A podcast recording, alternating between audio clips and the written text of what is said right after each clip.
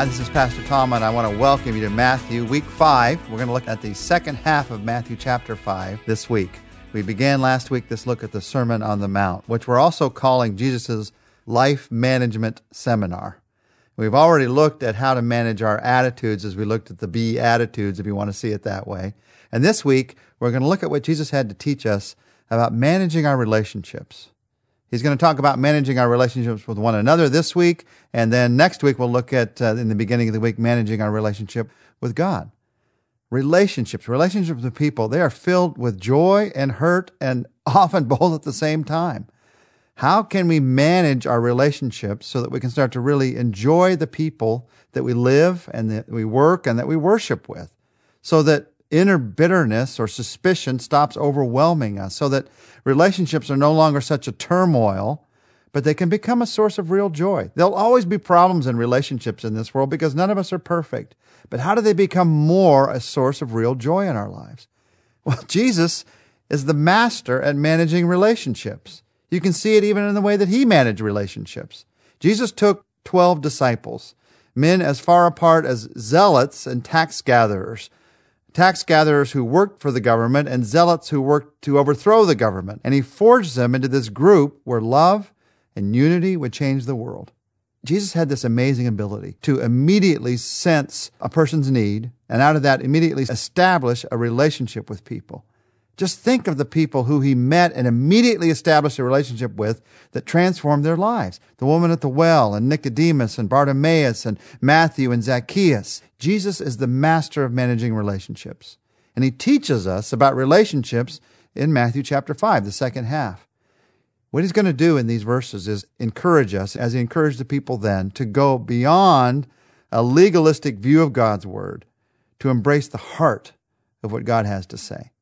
But he doesn't want to hear us telling us not to trust in God's truth. He's going to tell us don't take the, just the legalistic side of God's truth, but he does not want us to see, see in any way that he's saying don't trust God's truth. So he starts, before he says anything, he says this in verses 17 to 20. Do not think that I have come to abolish the law of the prophets. I have not come to abolish them, but to fulfill them.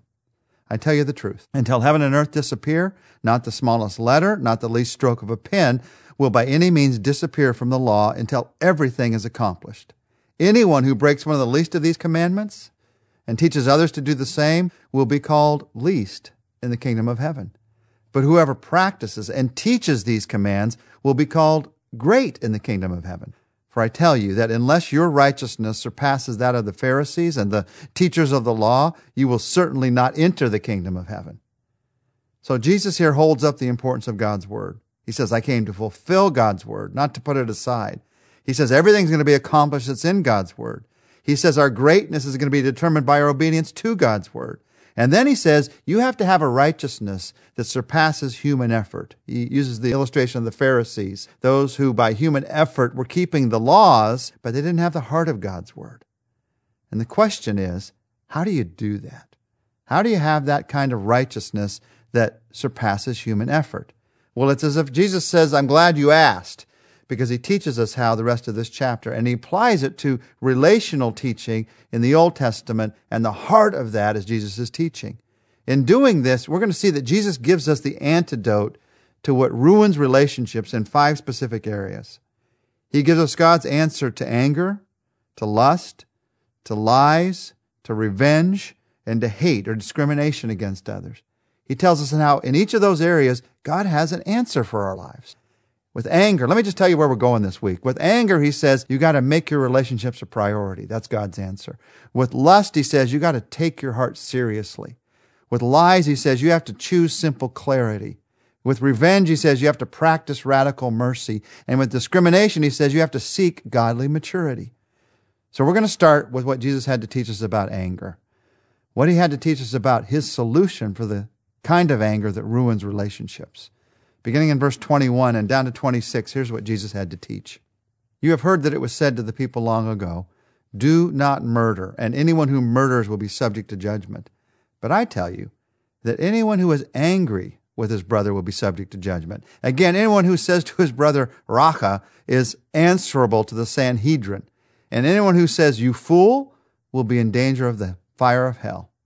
Therefore, if you are offering your gift at the altar and there remember that your brother has something against you, leave your gift there in the front of the altar.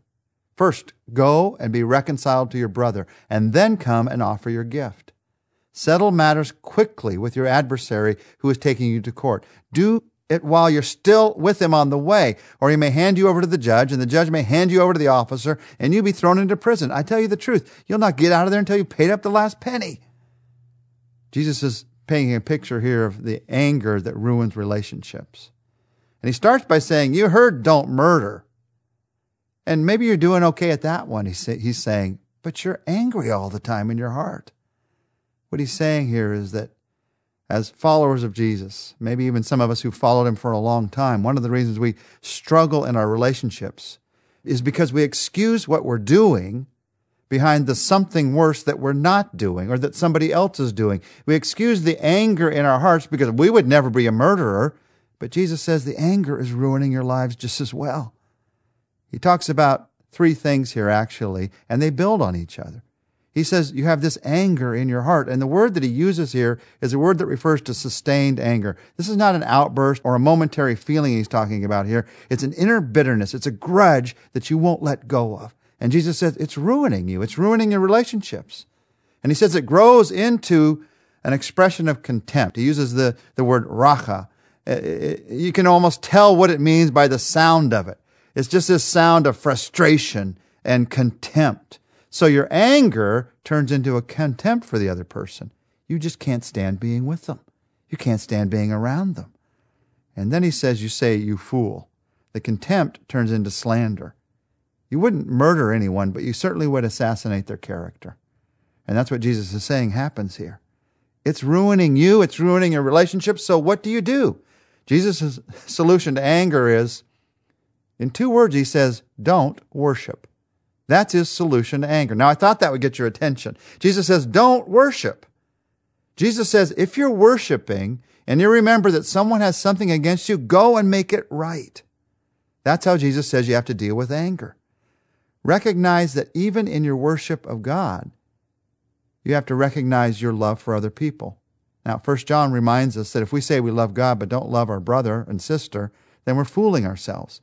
And Jesus is the one who first taught us this. What's he saying here? He's saying make a priority of your relationships.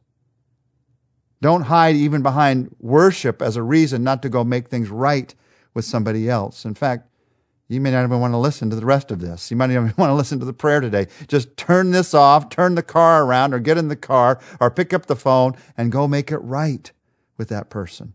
Take care of it right now, Jesus is saying, because relationships are so important and your heart is so important. And that anger is eating you up and eating at your relationships. Nothing is more important, not even church. Now, you may have an anger, you may have a grudge against somebody who has died. What do you do then? Well, you can still make it right. And it, almost in your mind, in a sense, you can put a chair in front of you and you can make it right with them. You can offer forgiveness. You can offer the right words. Do it now. Nothing is more important. Let's take a moment to pray together. Jesus, thank you that you love us. Thank you that you made your relationship with us so important. You came and gave your life for us. And you want to give life to us. You want to give life to our relationships. And help us, Lord, we pray, to hear your teaching. In those places where a bitterness has settled in or a slander has settled into our lives, Lord, we don't want to live that kind of way. We want to live your kind of way. So help us to go and make right, make things right with that person, to be reconciled with that person. Because, Lord, we know that that's part of being reconciled with you on a day to day basis, living in relationship with you. Thank you for loving us. Strengthen us to love one another, we pray. In your name we pray. Amen.